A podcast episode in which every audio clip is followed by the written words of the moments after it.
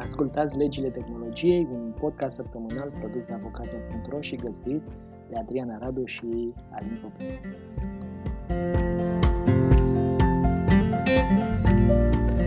Peste câțiva ani ne vom aduce aminte de săptămâna ce tocmai a trecut ca de un eveniment istoric. Din multe puncte de vedere am putea ajunge chiar să împărțim așa, din perspectiva internetului, Uh, lumea în perioada de dinainte de săptămâna asta și perioada de după această săptămână. O să vorbim azi cu referire la fapte și reguli juridice despre toată situația din America și îndepărtarea lui Donald Trump de pe marile rețele sociale.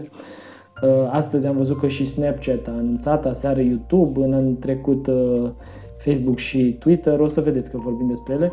O vom face, cum spuneam, nu din perspectivă juridică, unde nici eu și nici Adriana nu avem vreo dorință de a ne da cu părerea, ci din perspectiva intersecției dintre drept și tehnologie și a viitoarelor reguli pe care credem că le va cunoaște lumea după acest episod. Cel puțin regulile europene, cele din state. Da, sunt sigur însă că mai toate locurile din lumea asta o să fie, mai puțin în China, poate și în Rusia, unde... Dar cum ar fi să-l vezi banat pe președintele pe Putin, nu? Să-l Da, uia, vei contacte, să-l, să-l pe... Da. Telegram n-am putea spune că e rusesc, e făcut de niște băieți din Rusia, dar nu e chiar uh, o rețea. Da, nu. Dar chiar uh, Putin, nu bănesc că nu are cont pe Twitter, nu m-am uitat niciodată, dar uh, Sigur are, sau sigur... Are, nu? Da, păi râdea cineva la un dat că este Ayatollahul Khamenei sau cum îl cheamă, cum am uitat mm-hmm. pe net să văd cum se A, și el are? El are cont și vorbește acolo cu, îi infierează pe americani, au tot felul de oameni. Deja mă simt prost, eu n-am cont. Nu mai are Trump, adică, da, în România să știi că e destul de puțin utilizat așa. Dar tu ai cont pe Twitter? Eu am cont pe Twitter, dar mi-am făcut la începuturile Twitter pentru că scriam despre companiile astea și le urmăream și mi s-a părut așa un serviciu prea prostesc să le înțeleg. Uite, apropo de cât de bine înțeleg eu tehnologia sau înțelegeam atunci. Cred că s-a lansat în perioada aia 2004, 2005, 2006, nu mai țin minte, ci cert e că mi-am făcut cont probabil în primii 10.000, 20.000 de oameni. Da, mă rog, nu despre asta e vorba. Uh, da. Hai să vedem niște fapte, că tot vorbim de Twitter. Twitter are în momentul ăsta peste 350 de milioane de utilizatori activi în fiecare lună. Din acești, uh, din acești 350 de milioane, 187 de milioane sunt activi zilnic. Da? Deci 187 de milioane activ zilnic. Dacă e să ne raportăm așa la o țară, cam jumătate din populația Americii ar intra zilnic pe Twitter. Da? Americanii sunt pe la 350 de milioane. În SUA, 70 de milioane de americani sunt activi lunar și 36 de milioane zilnic. Prin urmare, cam 10% din populația Americii intră pe Twitter în fiecare zi. Printre cele mai urmărite conturi de Twitter, dacă e să facem așa un top, uh, Barack Obama are 125 de milioane, Justin Bieber, prietenul nostru al tuturor, are 113 milioane, Katy Perry, Idolul nostru. 9, Rihanna 99, Cristiano Ronaldo 89 și vine apoi Donald Trump cu 88, puțin deasupra lui Taylor Swift cu 87 de milioane și Lady Gaga cu 82 de milioane. Uh, dacă e să vorbim de bani, Twitter uh, cel mai probabil, deși încă nu avem rezultatele pe ultimul trimestru din anul trecut, cel mai probabil va aduna în jur de 3 miliarde de dolari venituri și în jur de 80 sau 90 de milioane de dolari uh, profit în 2020, deci un profit minuscul față de ce fac alții și venituri, mă rog, foarte mici. Uh, bun, acum hai să trecem la firul logic al evenimentelor. Miercuri 6 ianuarie, președintele Trump uh, adună o mulțime de susținători în Washington, cărora le vorbește. Continuă ideea lui cu s-au furat alegerile și eu sunt câștigătorul și așa mai departe. Uh, evenimentul se poartă sub egida marșului Salvați America și Trump zice câteva lucruri din care să cităm două sau trei. Sunt importante așa pentru discuție, da? Printre altele, de la ce pornim, nu? Exact. Printre altele, Trump spune în acel discurs, o parte din lucrurile astea sunt reluate și în tweet-uri și așa mai departe, da? ca să înțelegem. Da? Ăsta e discursul lui Trump de atunci. Republicanii luptă constant ca niște boxeri cu mâinile legate la spate, ca niște boxeri și suntem atât de drăguți, adică ei sunt atât de drăguți. Vrem să fim respectuoși cu toată lumea, chiar și cu oamenii răi, dar va trebui să luptăm mult mai tare. Vom merge la Capitoliu și îi vom încuraja pe bravii noștri congresmeni și probabil că pe unii nu îi vom încuraja la fel de mult, Pentru că niciodată nu veți lua țara înapoi dacă sunteți slabi. Va trebui să arătați putere, va trebui să fiți puternici. Între noi fie vorba, și astea sunt cuvintele mele, nu ale lui Trump, în momentul în care te-a pus să traduci în română ce zice Trump, și acum n-am, o să credeți iar că e o chestie politică, nu, dar multe lucruri n-au sens, adică sunt genul ăla de, uh, probabil e un discurs uh, neformat undeva, nu e scris, și omul spune niște cuvinte care ies din gură fără să le acorde neapărat, nu fac acordul Uh, așa cum suntem noi obișnuiți, deci pare un limbaj dezlânat. Da? Nu despre asta e vorba.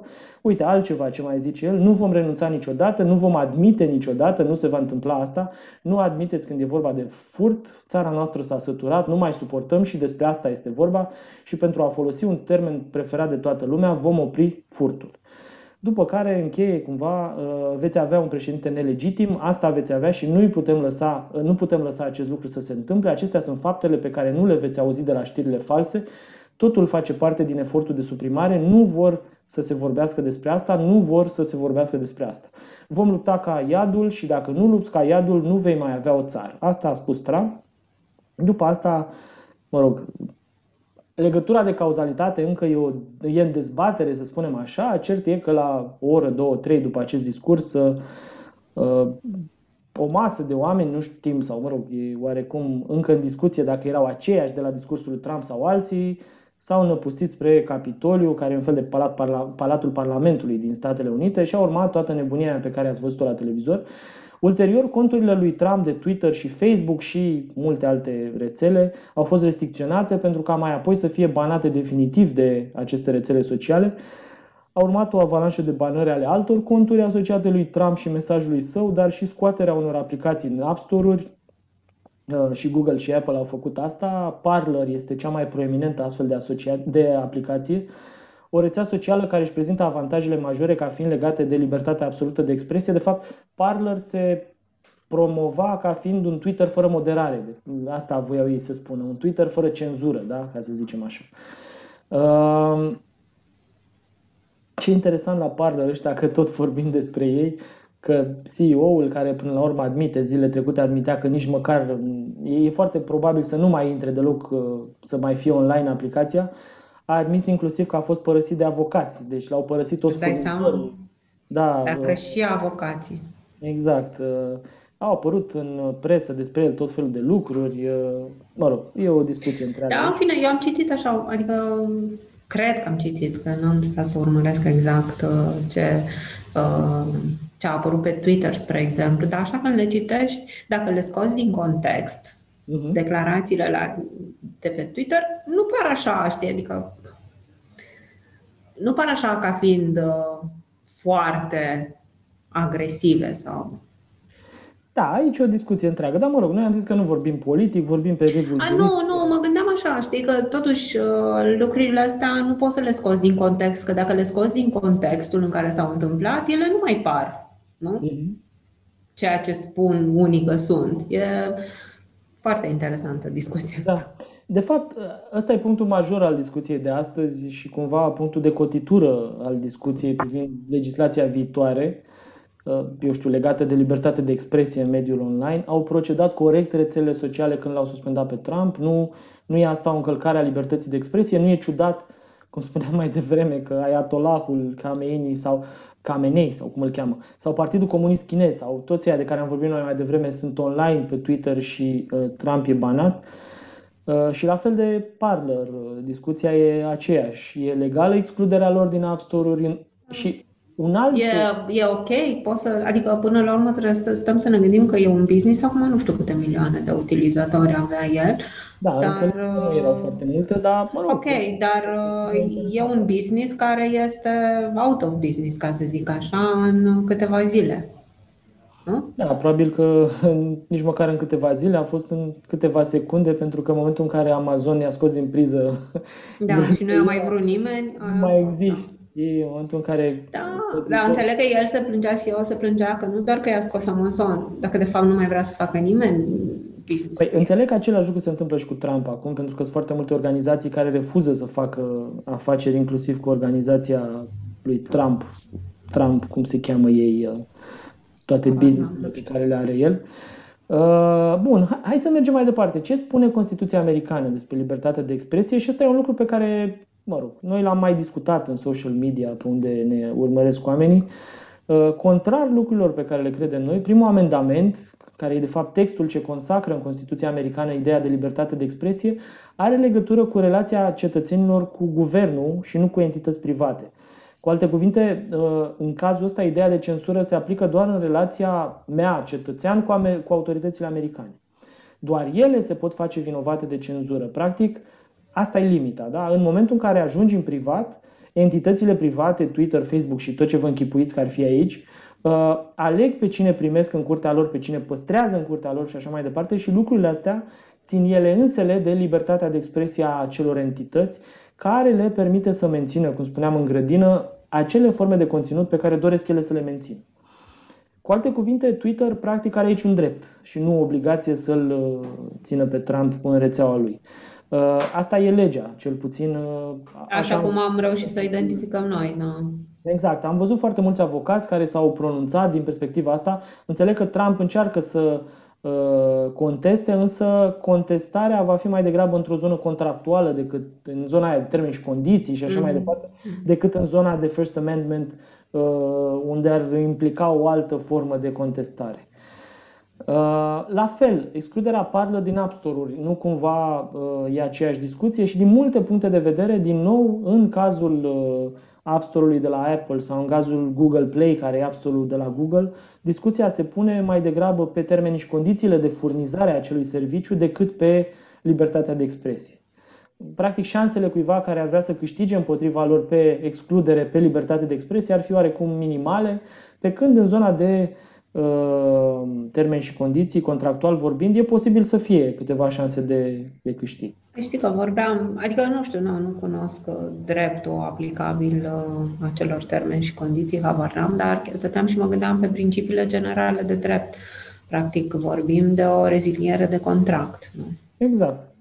E o reziliere de contract, eu vin și zic nu te mai vreau în curtea mea, nu mai vreau să mai am niciun fel de relație cu tine pentru că ai încălcat prevederile acestui contract la care ai aderat în momentul în care ți-ai deschis cont. Da. O discuție juridică care așa, la prima vedere, pare o discuție simplă. Ai încălcat sau nu ai încălcat?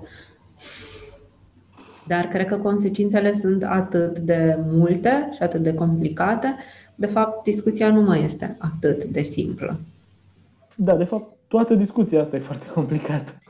Da, pentru că știi de ce așa mi se pare că e complicat? Pentru că noi avem niște fo- avem, cum să zic, se întâmplă niște lucruri așa în zona asta de internet și în zona asta de comunicare, în zona de social media și așa, uh, care nu au fost gestionate de legislație, pentru că ele s-au întâmplat încetul cu încetul și lumea a început de la un punct să-și dea seama, wow, se întâmplă ceva la care sunt, se întâmplă în viața noastră de zi cu zi niște lucruri la care nu ne-am mai gândit, cu care ne-am obișnuit, care ni se par așa comune cumva, dar ele au niște efecte Majore, da. Niște efecte majore pe care legislația nu le-a captat, pentru că nu s-a gândit nimeni la ele. Te-ai fi gândit tu acum un an că președintele Americii nu o să mai aibă acces pe rețelele de social media? Mie mi s-ar fi părut așa, cel puțin fantezist.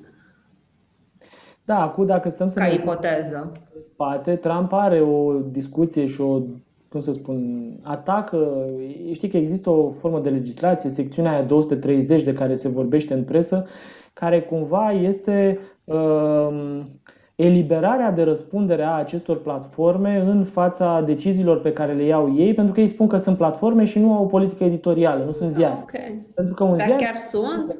Chiar sunt niște platforme? Asta adică au fost probabil că ne-am pornit de la ideea că sunt niște platforme sau noi legislația. Hai să nu, nu mă uit la Statele Unite, că la Statele Unite nu mă pricep așa de bine. Dar dacă ne uităm strict la Europa, și Europa pornește de la același concept în legislația actuală, nu? Că vorbim de niște platforme și că ei nu au influență asupra ceea ce postează oamenii și de altfel ele și vor să se țină în afara acestei discuții, pentru că în momentul în care te bagi în această discuție, tocmai te-ai scos din conceptul de platformă, ca să zic așa. Nu? Da, și mi se pare că implicațiile pentru societate. Am văzut mulți oameni care își doresc să transforme platformele în uh, furnizori de politică editorială sau, nu știu, niște entități care au o politică editorială. Păi asta îi face cenzorii perfecți. Pentru că situația asta cu Trump, ok, s-a întâmplat și se plânge toată zona de conservatori din America faptul că sunt vânați acum și sunt eliminați de pe rețelele sociale.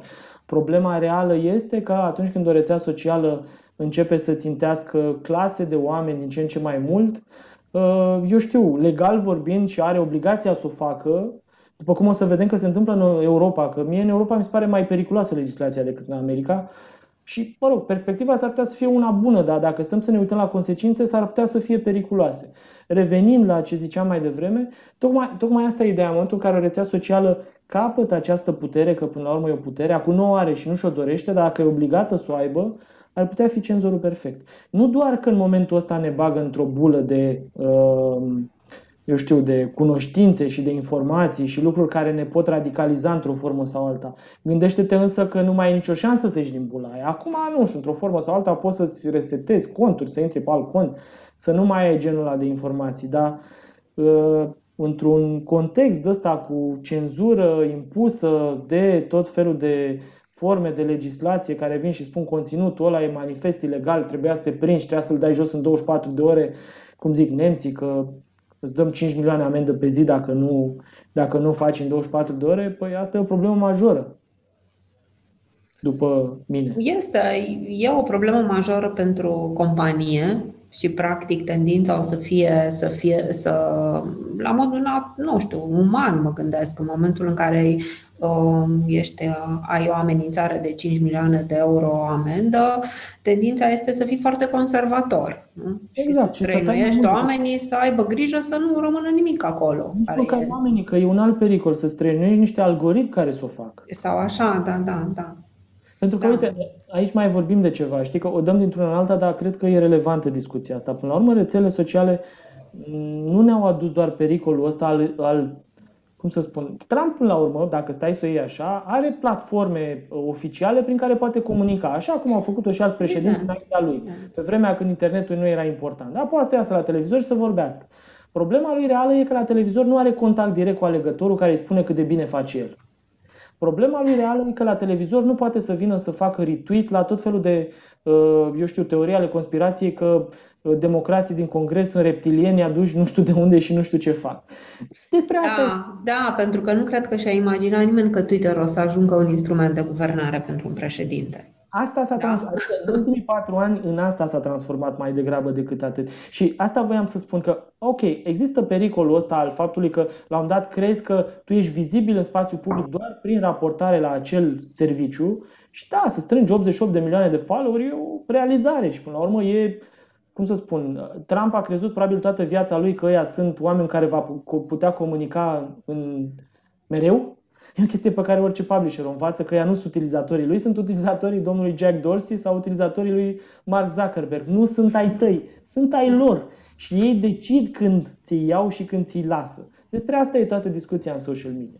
Dar ce voiam să spun, un alt mare pericol pe care social media l-a adus și YouTube-ul e o parte importantă din chestia asta, e tocmai radicalizarea oamenilor pe care o vedem acum din ce în ce mai pronunțată la oameni pe care îi vedem că sunt deștepți și vedem că îi duce capul și totuși, într-un context sau altul, dau cu nasul de tot felul de forme de conținut conspiraționiste și le cred. Pentru că, spre da, exemplu... pentru că teama, probabil că teama este alimentarea unei temeri dintre astea constante, este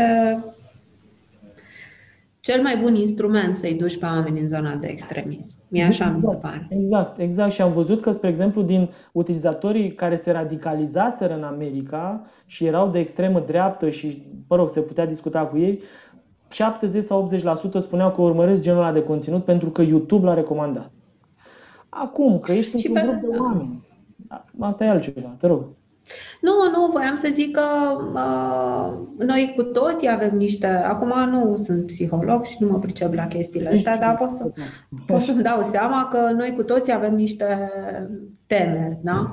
Și în momentul în care aceste temeri sunt exploatate, într-un mod extrem de agresiv, că noi la un moment dat s-ar putea nici să nu ne prindem cât de exploatate sunt aceste temeri, foarte ușor să te duci într-o zonă din asta de extremă.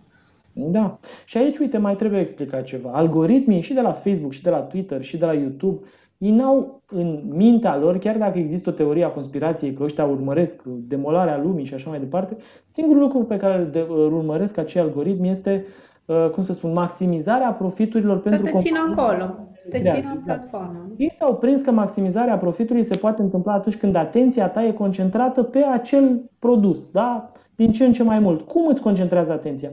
Din păcate, și aici gândiți-vă la fiecare dintre dumneavoastră, cei care ne ascultă, suntem uh, foarte, foarte concentrați pe, pe acele, uh, eu știu, videoclipuri, forme de conținut, că sunt text, audio, video, cum sunt ele, atunci când conținutul ăla este unul agresiv. Sau când conținutul ăla spune cum credem noi lucrurilor pe nume.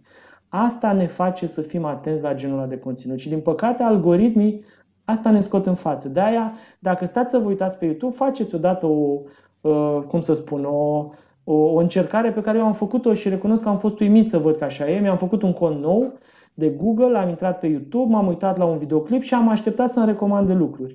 E adevărat, am ținut calculatorul, a pornit o vreme destul de lungă, ore întregi, până când a ajuns să recomande prima chestie conspiraționistă, pe care mi-a, mi-a recomandat-o. Era ceva tot așa, cu reptilieni sau nu știu ce, alte lucruri de genul ăsta.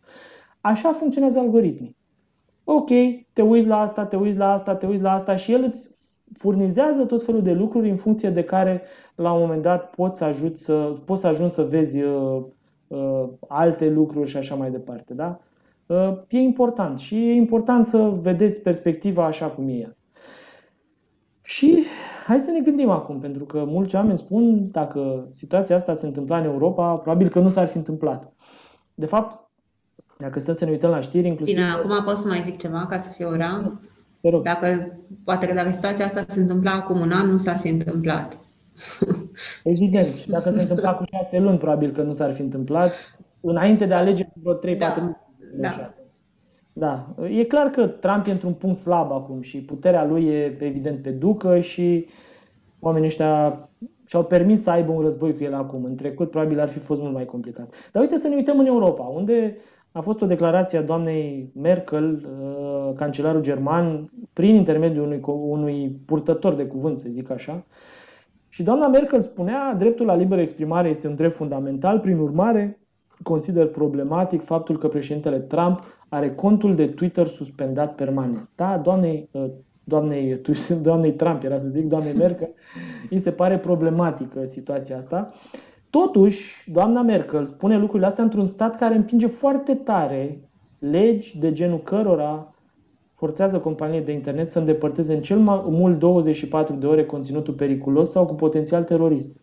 Dacă întârzie să îndepărteze acest conținut, și aici recunosc că o să mă uit mult mai bine, dar în modul în care am citit eu legea aia și am interpretat-o, angajații companiilor de internet sunt pasibili de o amendă de 5 milioane de euro pentru fiecare zi de întârziere. Probabil CEO sau eu știu cine e directorul general din țara aia sau din altă țară, nu știu cum funcționează chestia asta. Da, probabil că sistemul lor de drept permite. Bine, am văzut că și la noi legitor începe să se ducă în direcția da. asta. E discutabil pedepse uh, penale și așa mai departe. Nu, da. dar începe să se ducă pe ideea că se aplică amendă contravențională uh, administratorului societății, deși subiectul de drept în ipotezele respective e societatea. Știi? Exact. Și că în Dar... sistemul german uh, e destul de consacrată posibilitatea și mm, al sistemului austriac. În sistemul românesc mi se pare că e discuție destul de interesant. Da, o să vedem, nu vorbim de români acum. La români poate cine citești tu din Constituție că e puțin mai fluidă ideea asta cu libertate de expresie. Ce da, e să... frumos. Acum eu nu mai citisem de mult textul din da. Constituție. Da. Ce voiam să puntez este că influența nemților se vede inclusiv în uh, în uh, regulamentele alea, proiectele pe care mm. Uniunea Europeană le-a propus în decembrie anul trecut, în decembrie 2020, uh, acum trei săptămâni, ca să zicem așa, că pare acum nu știu câți Doi, ani. Da.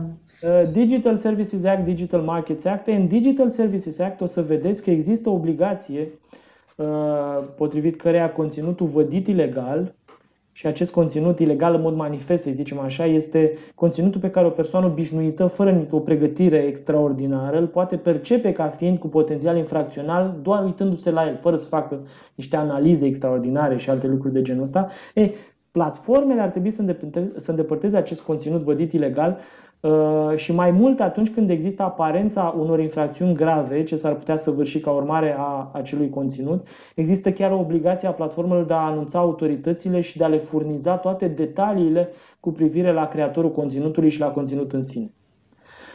Dacă te uiți la toate lucrurile astea, încep să te gândești în care realitate spune doamna Merkel că e problematică îndepărtarea lui Trump. Pentru că e foarte probabil să ne putem uita uh, în Europa la diverse situații și să vedem că modul în care procedează europenii prin legislație e la fel de draconic cu modul în care funcționează și procedează Twitter și Facebook în America fără legislație, să zicem așa. Da, probabil că singura discuție e acum cine este subiectul acestei măsuri, știi?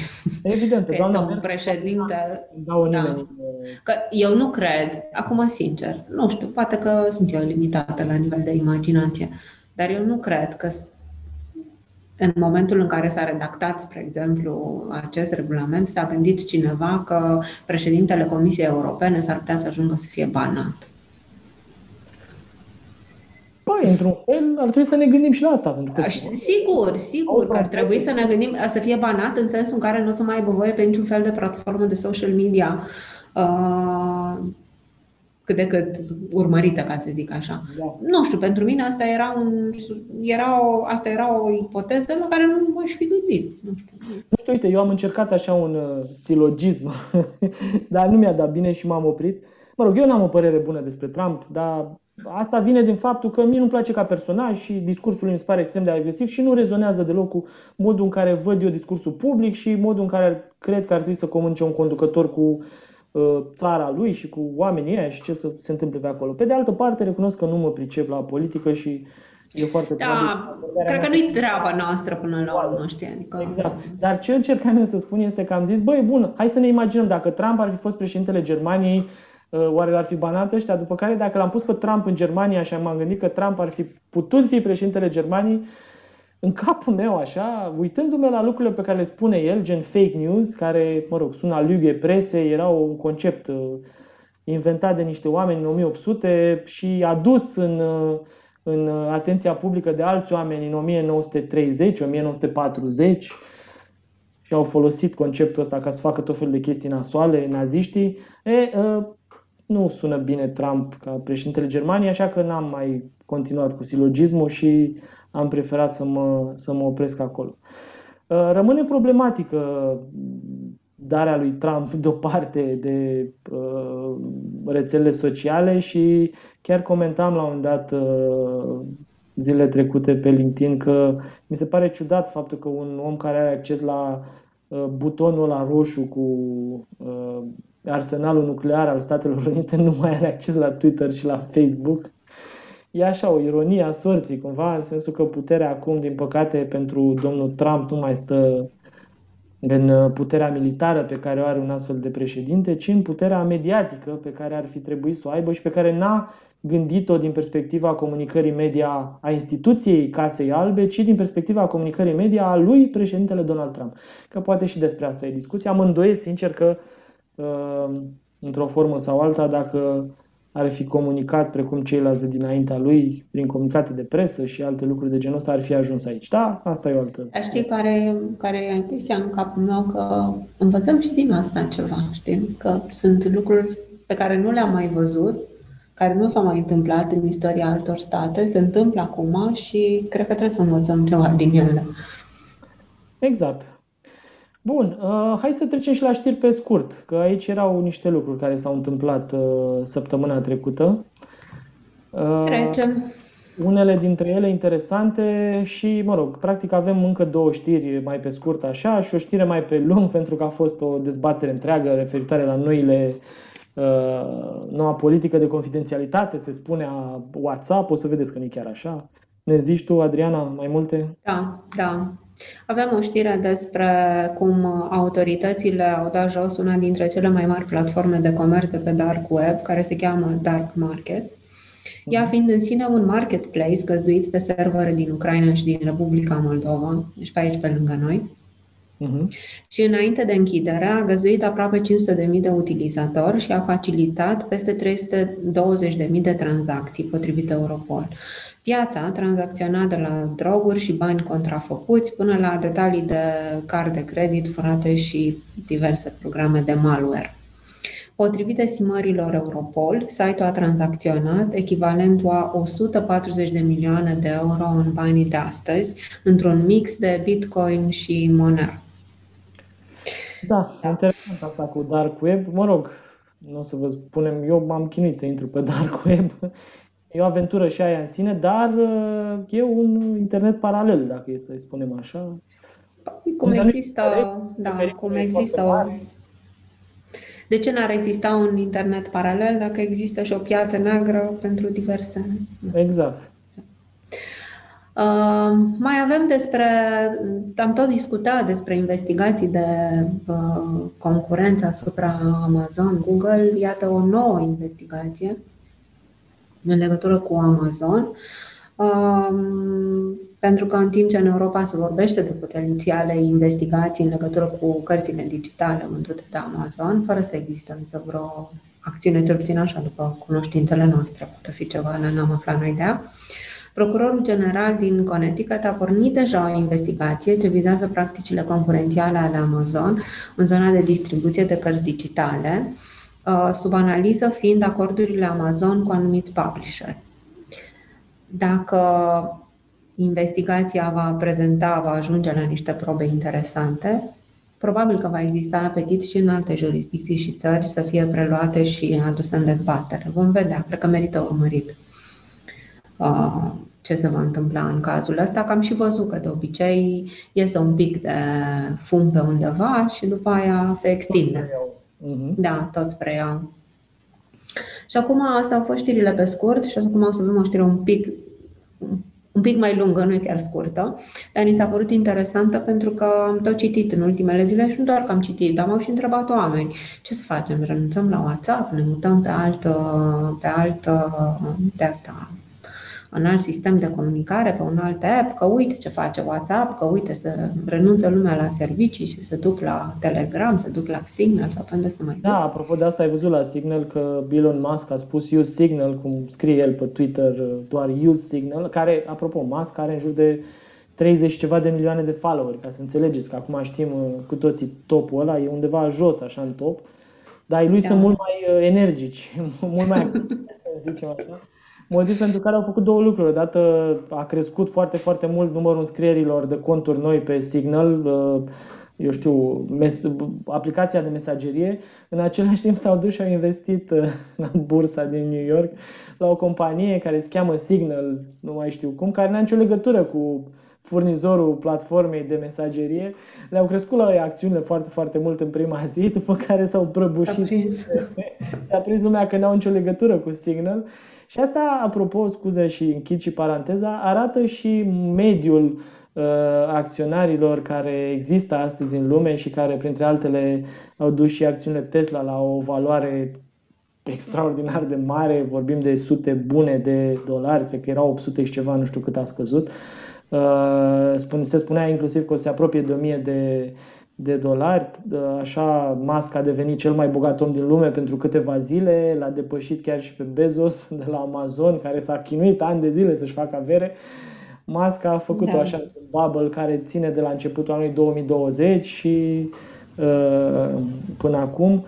Asta voiam să zic și să punctez scuze de paranteză, faptul că tweet-ul lui uh, Musk care a spus lăsați Facebook, utilizați și WhatsApp, utilizați Signal, a dus la o investiție într-o companie care nu avea nicio legătură cu Signal.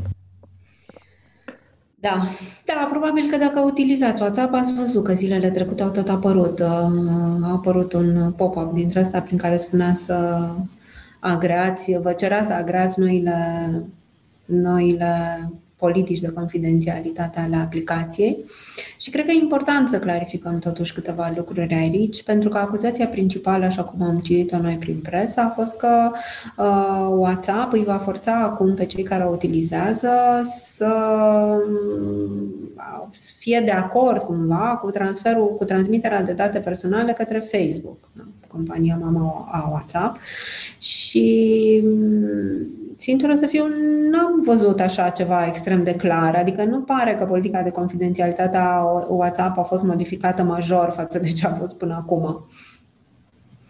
Da. Și uh, sigur că Vestea proastă e că Facebook colectează deja o mulțime de informații din ceea ce fac oamenii pe, pe WhatsApp și ne-am și gândit să uh, vă povestim despre câteva lucruri uh, care se vor schimba și lucruri care nu se vor schimba. Pentru că există fim... deja. Da. da. Pentru că există deja, da, și nu mai au ce să mai schimbe. Uh-huh. Și înainte să ajungem la asta, așa că la nivel de context, poate e important să spunem că Facebook a cumpărat WhatsApp în 2014 pentru 21,1 miliarde de dolari și din 2016 aproape toți cei care folosesc aplicația dau mai departe datele lor către compania mamă Facebook. Da, dau mai departe, în sensul că le folosesc, chiar WhatsApp le dă către, către Facebook. Da, ei doar folosesc, că noi doar folosim aplicația, ca să zic așa. Da.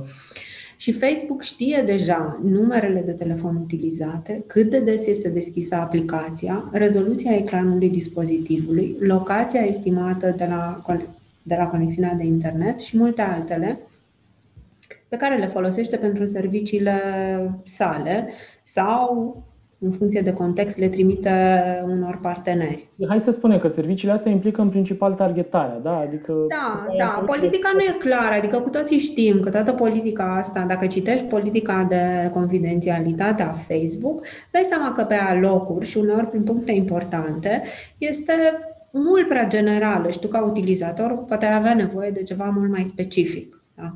Da. Apropo de scopuri și apropo de date. Dar asta nu e ceva ce s-a întâmplat sau se va întâmpla de la 8 februarie. Îți fiind serios. E ceva ce... Îți trebuie antrenament să poți să citești politica de confidențialitate, ca și termenii și condițiile de la Facebook, de la Google, de la Twitter, de la tot ce vrei. Cumva cred că trebuie să citești Biblia înainte să te prinzi cum se face și după aia citești și lucrurile astea. Da, da, dar ce mai e important să subliniem e că întrucât mesajele astea sunt criptate end-to-end, Facebook nu poate vedea conținutul conversațiilor. La fel, sau n-ar trebui acum, eu nu știu din punct de vedere tehnic, habar n-am dacă putem să speculăm că există o modalitate de a vedea ceva. Cred că nu, da. Da, și ar fi o speculație inutilă. Da, asta zic, e o speculație totală. Nu, probabil că acolo există o criptare, mai ales că autoritățile îi tot amenință. E foarte probabil ca acea criptare să fie pe bune. Da, asta zic, adică ar fi chiar teoria conspirației. Uh-huh. La fel, compania spune că nu păstrează nici înregistrări despre cine cu cine a vorbit și, de asemenea, nu trimite către Facebook contactele de pe WhatsApp pe care proprietarul contractelor nu le-a partajat deja, nu le-a furnizat deja companiei. Da? Da, cu alte cuvinte, dacă eu am dat la Facebook niște contacte pe așa, iar pe telefon am și alte contacte, WhatsApp nu o să-mi ia contactele alea noi de pe telefon să le trimite și pe ele către Facebook. Da. Uh, asta e miza, dar uite, dacă e să ne uităm la ce s-a schimbat, asta e interesant, că până la urmă... Hai da, să... da, cred că merită să spui și ce s-a schimbat, că acum am exact. discutat de ce nu s-a schimbat. Exact. În 2018, nu știu câți ați fost atenți la ideea asta, dar în 2018 Facebook a lansat o chestie care se cheamă WhatsApp Business. Da? WhatsApp Business ar fi trebuit să fie și, mă rog, se dovedește că e pentru unele companii, o metodă prin care compania își face un cont, declară că acel cont e contul unei afaceri, nu contul unei persoane fizice, cum se întâmplă acum, și, practic, compania intră în legătură cu clienții ei, potențial sau existenți și așa mai departe, și se întâmplă tot felul de schimburi comerciale acolo, fie că vorbim de suport, fie că vorbim de vânzare sau de tot ce vă închipuiți că ar fi implicat în aceste schimburi de conversații între companii și oameni. Practic, Miza Facebook este să transforme WhatsApp într-un sistem de mesagerie pe care îl utilizați în, în conversația cu companii și să cumpărați prin intermediul WhatsApp bunuri și servicii, la fel cum spuneam mai devreme, să vă ofere suport și alte lucruri de genul Da, să se transforme într-un WeChat, nu? Într-un WeChat, da. da. Asta e miza tuturor platformelor de mesagerie. WeChat-ul este Dumnezeu pentru ei. Există planuri de integrare a unor sisteme de plată și așa mai departe. În contextul ăsta, ce ne spune de fapt WhatsApp în recentele schimbări uh, e că, practic, în momentul în care interacționezi cu o companie, conversația ta cu compania respectivă și nu neapărat mesajele, mesajele cât acțiunile pe care le faci, cât te-ai uitat la o poșetă, cât te-ai uitat la un, nu știu, ce vindea compania acolo sau că ai intrat în conversație cu ea, ar putea să ajute compania ulterior să te targeteze prin intermediul Facebook. Atunci când intri în contul tău să vezi uh, da, reclamă da. compania aeriană pe care ai întrebat-o nu știu ce lucru pe WhatsApp. Adică ce acum se întâmplă în online când intri pe un site și după aia te remarchetează în Facebook, acum se întâmplă și cu ce faci tu pe WhatsApp. Da, am încercat să facem un soi de analiză și cercetare, așa, să ne dăm seama cam câți utilizatori ar fi impactați de schimbările astea. Tot potrivit datelor oficiale de la Facebook, că nu avem altele, se pare că undeva spre 40 de milioane de oameni lunar interacționează cu companii. În cazul lor, deci, ar putea fi aplicabile aceste modificări, pe ei ar impacta, ca să zic așa, deși cuvântul ăsta nici nu cred că există în limba română, spre deosebire de aproape 2 miliarde de conturi câte are WhatsApp în general în toată lumea. Da? Ca să vă dați seama, practic interacțiunea cu aceste schimbări ar viza doar cei 40 de milioane de oameni. Bineînțeles, numărul ăsta ar putea crește în viitor pe măsură de ce din ce în ce mai multe companii vin aici. Dar... A, și bineînțeles că e o discuție aici, în ce măsură e ok să-i forțezi pe oamenii ăștia. Asta e o altă discuție. Asta e cu totul altă discuție. Da. Exact. E o, cu totul altă discuție. Da, și cu discuția asta, uite, că am ajuns la final cu... Da, și eu voiam să mai adaug ceva. Da. Acum nu că sunt eu un fan WhatsApp și Facebook nici pe departe, dar uh, pentru că tot m-a întrebat lumea ce facem cu WhatsApp, așa m-am apucat și eu să citesc uh, notele de informare, politicele de confidențialitate ale altor uh, sisteme dintre astea de mesagerie care erau ridicate în slăv de alți utilizatori ca fiind super safe. E, uitați-vă și vedeți că lucrurile nu sunt așa de simple nici pe acolo. Sincer, eu nu cred că poți să livrezi un produs și un serviciu astăzi fără să-ți bați capul să îl monetizezi, iar monetizarea vine cu niște nu știu, efecte, consecințe, cum vrem să le zicem, care implică într-o formă sau alta și utilizarea datelor da, asta zic, că nu investește nimeni să țină un sistem dintre ăsta care costă cât costă, doar așa de dragul de a permite oamenilor să comunice. Hai să fim serioși. Știi cum zicea cu englezul, there is no free meal. Așa e și, și mai e ceva, uite, a, asta e o altă chestie care ține de platforme și modul în care am ajuns noi să le folosim. Uh, poate nu toată lumea știe cât de greu era la începutul anilor 2000 să-ți faci un site. Poate nu toată lumea știe cât de mult costau anumite chestii la începutul anilor 2000. Să ai genul ăsta de uh, ușurință de a comunica cu milioane de oameni din toată lumea prin intermediul unor platforme care îți dau de-a gata și de multe ori gratuit posibilitatea să le folosești infrastructura, e o chestie pe care dacă nu te gândești bine, ai putea crede că, nu știu, ți se cuvine sau... Numai că nimic nu se cuvine în lumea asta, să fim serioși, nu, nu sunt făcute de mă rog, nu vreau să vorbesc, nici măcar biserica nu ne dă lucruri gratuite, hai să fim serioși, da? Despre asta e discuția până la urmă. Discuția reală este despre faptul că am ajuns să avem niște așteptări din ce în ce mai mari, de la tot felul de produse și servicii și de la oamenii din jur, dar asta e iar o altă discuție, care așteptări nu au legătură cu realitatea. Nu pot să beneficiez de infrastructură în care cineva bagă miliarde de dolari în fiecare an, uh, gratis. Dar așa, că sunt ei buni la suflet. Da, că sunt ei buni la suflet și tu ai ochii frumoși. Da. Și ăsta e un adevăr și dacă nu-l înțelegem și nu-l acceptăm, până la urmă nu știu despre ce am putea vorbi, că înseamnă că avem o diferență de opinie care nu ține neapărat de cunoștințele noastre, ține de logică sau de alte lucruri de genul ăsta. De-aia cred că și Trump, din perspectiva mea, s-a bazat foarte mult, ca să terminăm cu ce am început, s-a bazat foarte mult pe puterea lui mediatică, pe puterea lui personală, ca să zic așa, ă, considerând cumva că numărul ăla de follower pe care și-i face pe rețelele altor oameni nu o să-i piardă niciodată. Nu o să dispară niciodată. Și uite că se confirmă ceea ce, încă o dată, orice proprietar de publicație media a învățat de zeci de ani deja, de 10 ani, de când Facebook este în 2004, da? Nu sunt zeci de ani, dar sunt peste 10. Ăia nu sunt utilizatorii lor, sunt utilizatorii lui Zuckerberg. Și Zuckerberg decide când îți dă acces la ei și când îți ia accesul de la ei. Și asta e o realitate până la urmă. Da? da. Dacă ne-am plătit cu toții Facebook-ul și ne-ar costa, nu știu, 10 dolari pe lună, probabil că am pune altfel problema. ar fi o altă discuție. Chiar ar fi o altă discuție, să știi, contractual da, vorbind, chiar ar fi o altă discuție. Altfel, mi se pare că sunt atât de multe lucruri îmbinate aici, încât doar o schimbare legislativă care să vizeze totuși niște, uh, poate chiar niște schimbări de mentalitate în rândul utilizatorilor de internet, uh, este singura care ne poate scoate din mocir la asta. Altfel, o să ne bălăcim în continuare acolo și o să încercăm să găsim uh, soluții unde ele nu există cu, cu adevărat. În momentul ăsta, legislativ vorbind, nu știu dacă există soluții. Există chichițe, poate. Există, nu știu, potențiale uh, mini-rezolvări, așa, punctuale în cazul unor persoane, dar global vorbind nu există soluții și asta e păcat. Dar asta e realitate. Și de-aia ne ascultați pe noi la podcastul ăsta. Ca să vă spunem cât e de nasol, nu? Ca să vă deprimăm în fiecare și ca să vă lămurim sau să vă luminăm uh, viitorul așa cât putem noi. Despre asta e vorba. Mulțumim mult că ne-ați ascultat și ne auzim uh, joia viitoare ca întotdeauna cu alte lucruri noi și cu alte analize pe care încercăm să le facem cât ne duce pe noi capul. Mulțumim! Mulțumim! La revedere!